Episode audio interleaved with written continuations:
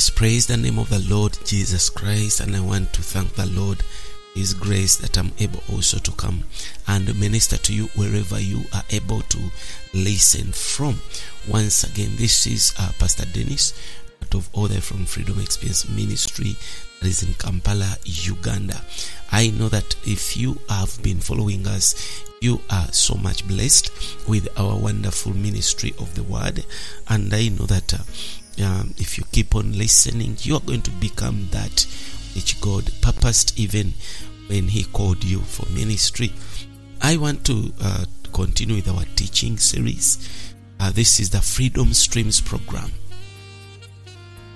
Now, with the Freedom Streams program, we are always bringing you wonderful, uh, detailed teachings in the Word of God, showing you the plan of God, and even to dispense Christ to you as a believer for the formation of the church, body of Christ is going to consummate into the New Jerusalem.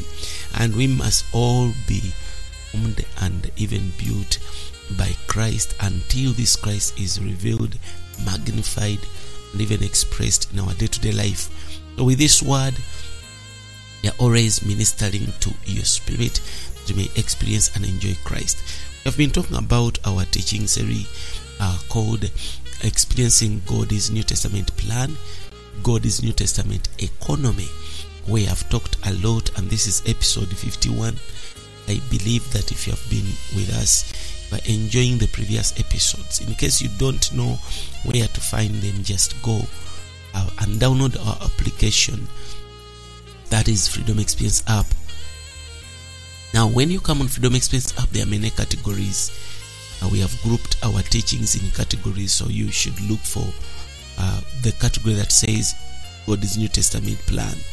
That's where you can find all these episodes in order.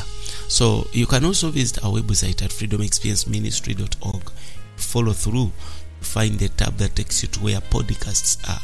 You will have them aligned in sets for you. But also we have part platforms uh, of for podcast where you are able to find us even on those of you that are using iphone you can search for freedom streams. Uh, those of you that are using google podcast those of you that are using spotify we are having some um, platforms where you can locate our messages even here. This that is a wonderful platform that you can find us. So i have been talking about recently uh, God is works, His work. We talked about God, His work, and we discovered that God uh, has been working from eternity past and is still working. We had our scripture in John 5 17, uh, whereby Jesus said that my Father is working until now. And we had to find out where and when did the Father begin his work. And we discovered it was in eternity past they began to work, making the divine economy, choosing the believers before the foundation of the world, destinating the believers for the foundation of the world. And we also saw another one, which is probably making a council among the Trinity of the Godhead concerning coming, a creation and redemption. Then today we must proceed with something that is uh, our continuation. We saw in eternity past God was working. Now let us come to in the old dispensation. We have seen him working before eternity, uh, before creation, in eternity past. Now we are proceeding with uh, his work in the Old Testament, all in the old dispensation. Now we see that God's work the old dispensation was his work in the Old Testament. The old dispensation was God's old administrative arrangement, all economy. Now, in the Old Testament as well as in the New Testament, God had a plan, God had an economy, He had a dispensation, an administrative arrangement. Number one, we are going to see creating the universe. In his work, God was busy creating a universe. Glory to God. Now, in Acts chapter 17, verse 24, Paul speaks of God as the God who made the world and all things in it. Now, this was a very strong injection against both the atheistic uh, who did not acknowledge the Creator. You see, Paul encountered many people that had different beliefs. And there were those that were called the atheist, atheistic Epicureans, and there were those that were called the pantheistic Stoics. Now, these are all categories of people that had their own beliefs. When you read Acts 17 24 and even verse 18, uh, in, this pre- in his preaching, even in Acts 14 15, Paul also spoke of the living God who made the heavens and the earth, the sea, and all things in them. Now, according to Ephesians chapter 1, verse 5 and 9, we see that the motive of God's creation was his desire and pleasure. He carried out the work of creation in order to fulfill his good pleasure and to satisfy his good pleasure. God's creation fulfills his desire and accomplishes his purpose. It is it also reveals his desire in the universe and manifests his purpose in eternity. You see that any, anything we make express expresses our desire. If I make something, it expresses what I want to see. Although we may not say very much, the things we make manifests our purpose. So even God created to manifest his purpose. When God created the heavens and the earth, he certainly had a purpose. By his creation, we can see that God had a desire and a purpose. First of all, God's purpose in his creation is to glorify Son of God. That one we see in Colossians chapter 1, from verses 15 to verses 19. He wants to, in his purpose, he wants to glorify the Son of God. The Bible says in Colossians 1:15, talking about the preeminence of Christ, it says, Who is the Im- image of the invisible God, firstborn of all creation? It says, For in him were all things created, in heavens and upon the earth, things visible and things invisible, whether be thrones or dominions or principalities, all powers, all things have been created through him and unto him. And it says that, and he is before all things, and in him all things consist, they subsist. Verse 18 says that, and he is the head of the body, the church, who is the beginning, the firstborn from the dead, that in all things he might have the preeminence. So he says that for it was the good pleasure of the Father that in him Christ should all the fullness well. Now, when you look unto this, you see that God's purpose in his creation is to glorify the Son of God. That is the first thing we can see. And secondly, God's creation manifests God. Although God's divine power and his divine characteristics are invisible, man and have some understanding of them through the things made by God. For example, Paul comes to the Romans in chapter 1, verse 20, and he tells them that for the invisible things of Him, since the creation of the world, we are clearly seen, being perceived through the things that are made, even His everlasting power divinity, that they may be without excuse. In other words, there are physical things that are created by God that can bring understanding to man to know that there is a God. So, why did God create the heavens and the earth? Because we need to know. And according to the Bible, the heavens are for the earth and the earth is for man. Bible says in Zechariah chapter 12 verse 1 says that God stretched forth the heavens, laid the foundations of the earth and formed a spirit of man. Now here we see that the heavens are for the earth, the earth is for man, and man with the spirit is for God. That is the cycle. So the basis of God's work in creation was God's will and God's plan. This you can read with me Ephesians 1:10. We saw that in God's plan and in God's will, He purposed something in Himself. He says in Ephesians 1:10, unto a dispensation of the fullness of the times to sum up all things in Christ, the things in the heavens and the things upon the earth. In Him, praise the name of Jesus. So we see that God has got uh, a work that He works in creation, uh, which is His will and His plan. Revelation chapter 4, verse 11 says that all things were created according to God's will. God is a God of purpose, having a will for His own pleasure. He created all things for His will that He might accomplish and fulfill His purpose. We need to know God's will. God has a will, and according to that will, He conceived His plan, His economy.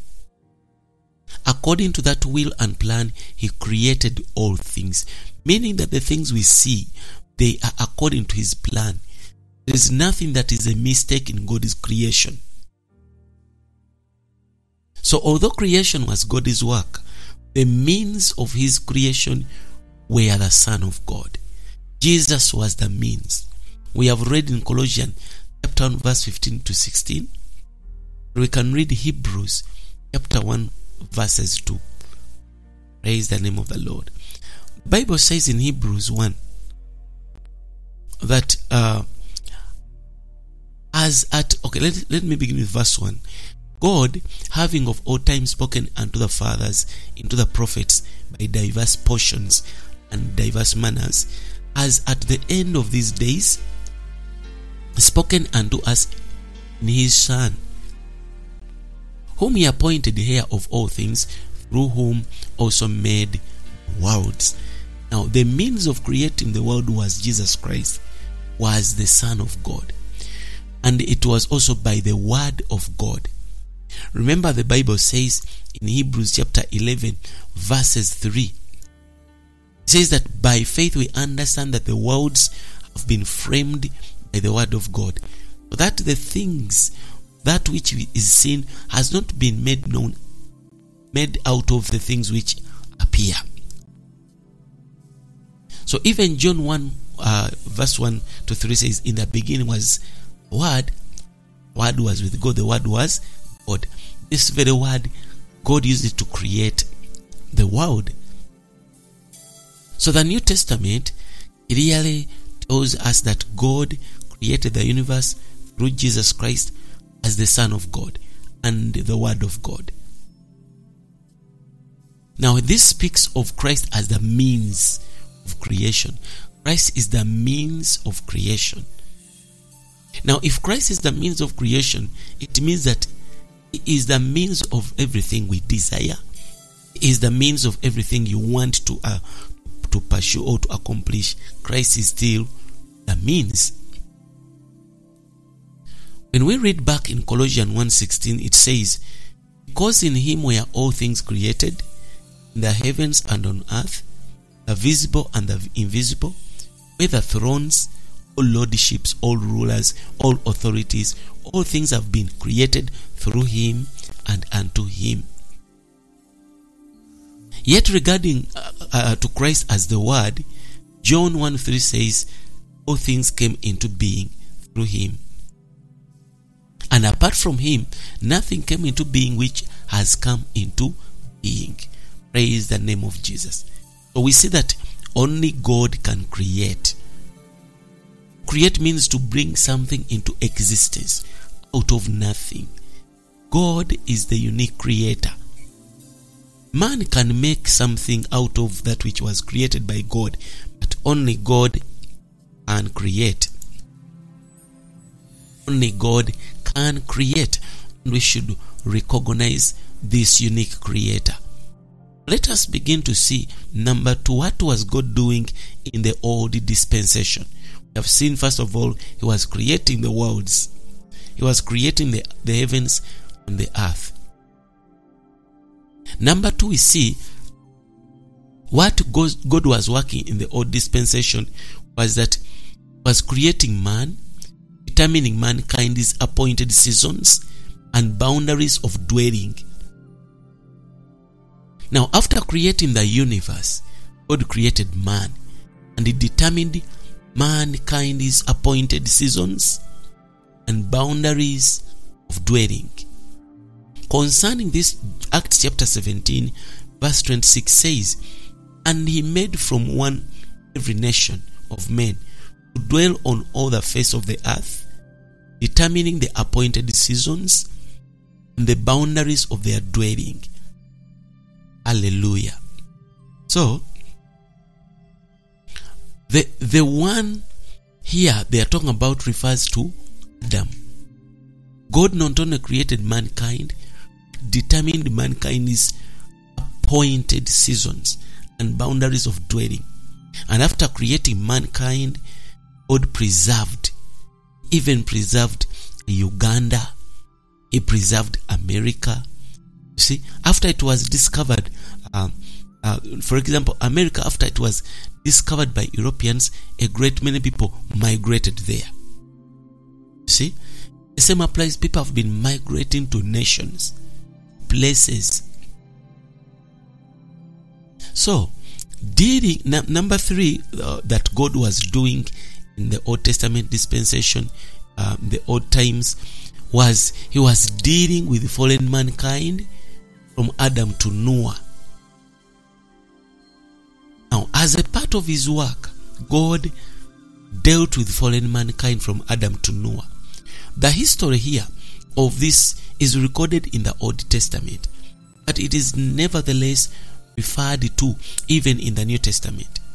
In the New Testament, we can see certain things God did in Old Testament times.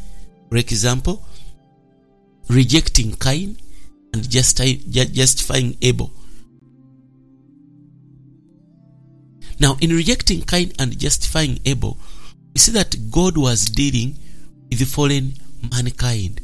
God rejected Cain and justified Abel.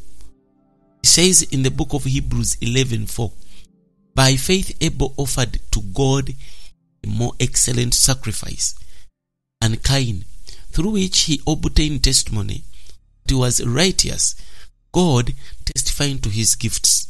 That is Hebrews chapter 11, verses 4.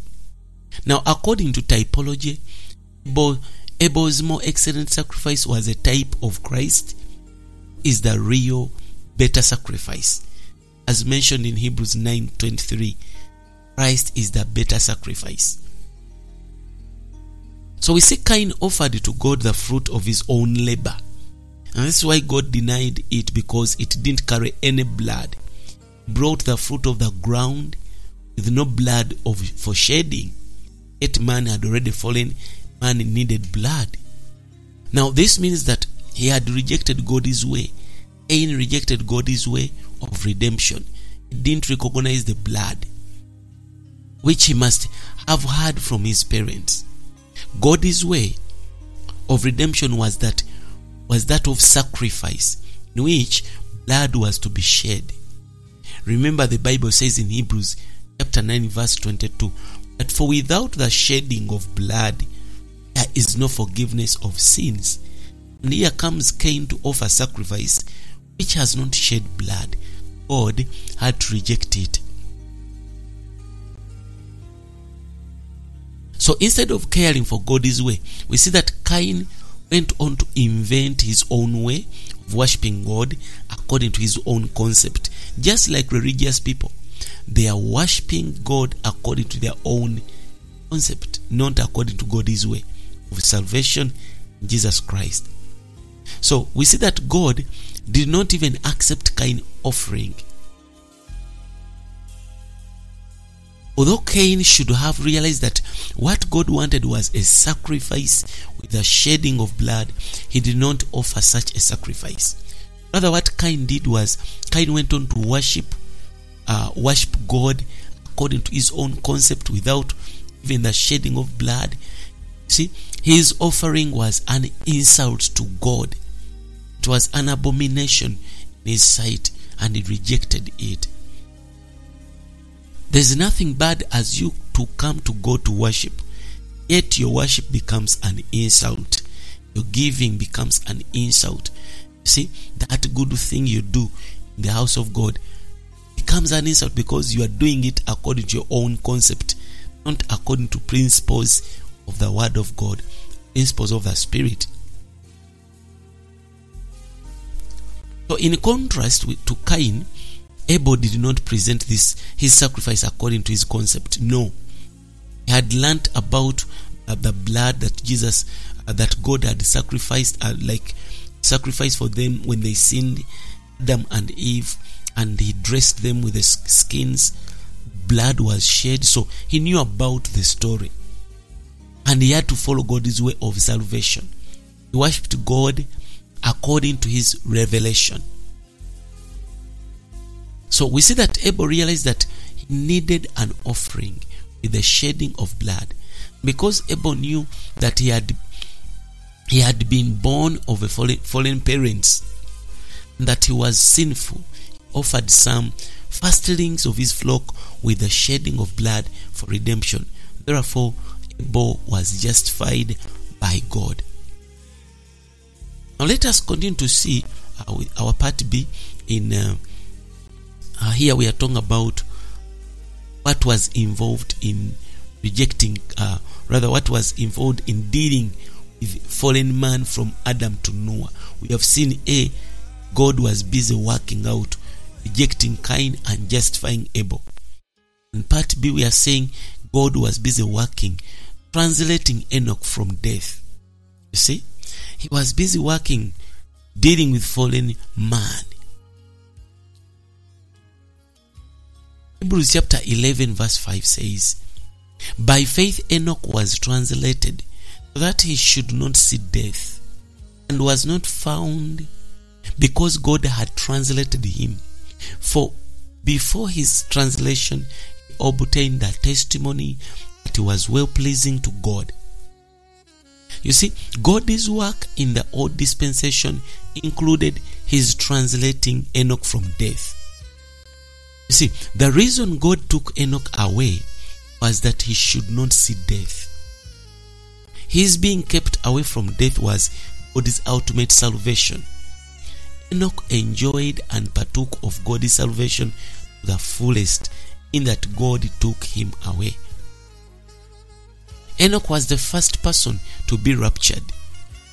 And because the first mention of a thing in the Bible establishes the principle of that thing, a case of Enoch, the first mention of the rapture establishes the principle of rapture. It means if Enoch was taken by God, we are going to be raptured. The principle of rapture is to be matured in life by walking with God. As we walk with God in our day to day life, we mature in God until He raptures us. God cannot rapture a person is not yet mature in Him, is not yet ripe enough. Bible says in Genesis 5 22 to 24, Enoch walked with God for 300 years and then God took him away. Now we see that before Enoch was translated by God, obtained, the Bible says in, uh, in Hebrews 11 6, that he obtained that testimony that he was well pleasing to God. Now, to please God, you know, it takes faith. That's why Hebrews 11 6 goes on to say, Now without faith, it is impossible to be well pleasing to Him. He who comes forward to God must believe that He is, that God exists, that God is, and that He is the rewarder of those who diligently seek Him. Meaning that Enoch believed God, Enoch had faith in God, and this faith pleased God. The more Enoch walked with God, he was walking in faith, and God took him away. He did not see death. So, this verse, since it follows verses 5, it indicates that Enoch not only walked with God, but he also believed. Enoch believed that there was a God. Enoch believed and he began to seek out this God by believing that he is a rewarder. Glory to God. So it must have been believing in God and his seeking God that motivated him to walk with God. He believed God, he sought God, and he always wanted to walk with God till God took him away. Hallelujah. So eventually, Enoch was rewarded by God. God gave him the reward of being translated so that he would not see death. Glory to God. So, this all was part of God's work in the uh, in the old in the old dispensation. We want to continue to see what was God's work also in the old dispensation, which is judging, that is our part C, judging the ungodly generation with a flood and delivering Noah and his family out of the corrupted generation. Now, in his old administrative arrangement, God judged the ungodly generation with the flood and delivered Noah and his family out of the corruption, the corrupted generation. You see in 2 Peter 2 5, it tells us that God did not spare the ancient world, but guarded Noah, the eighth, herald of righteousness, when he brought a flood upon the world of the ungodly. Praise the name of Jesus. To say that Noah was the eighth means that he was one of the eight. When First Peter 3:20 says the eighth, he was one of the eight. Noah was a herald of righteousness. To be righteous and godly, or unrighteous and ungodly is a crucial is crucial with respect to God's governmental judgment. Second Peter 2 5 to 9 shows the detail of this. Because of time, I may not read there. But to be righteous is to be right with man before God, and to be godly is to express God before man. To be righteous is to be right with man before God, and to be godly is to express God before man. This was the manner of life um, Noah lived. Noah lived a life that that was right with man before God and was godly to express God before man. This saved him from the governmental judgment according to his righteousness. Noah did not preach the gospel, he preached God's righteousness over against the corruption of his generation. And Peter speaks of righteousness here because he his emphasis is on God's government. See that Noah's preaching of righteousness was related to God's government. God had told Noah that he would wipe out the world and that Noah should preach righteousness to his generation. God exercised his judgment upon that corrupted generation by bringing a flood upon the world of the ungodly.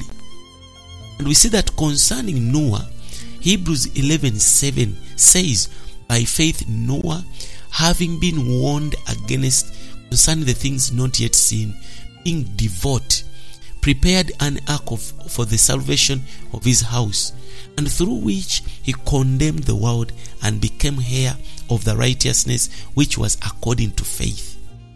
So we see here that while Noah was preaching righteousness to the, the, the, his generation, he was also building the ark.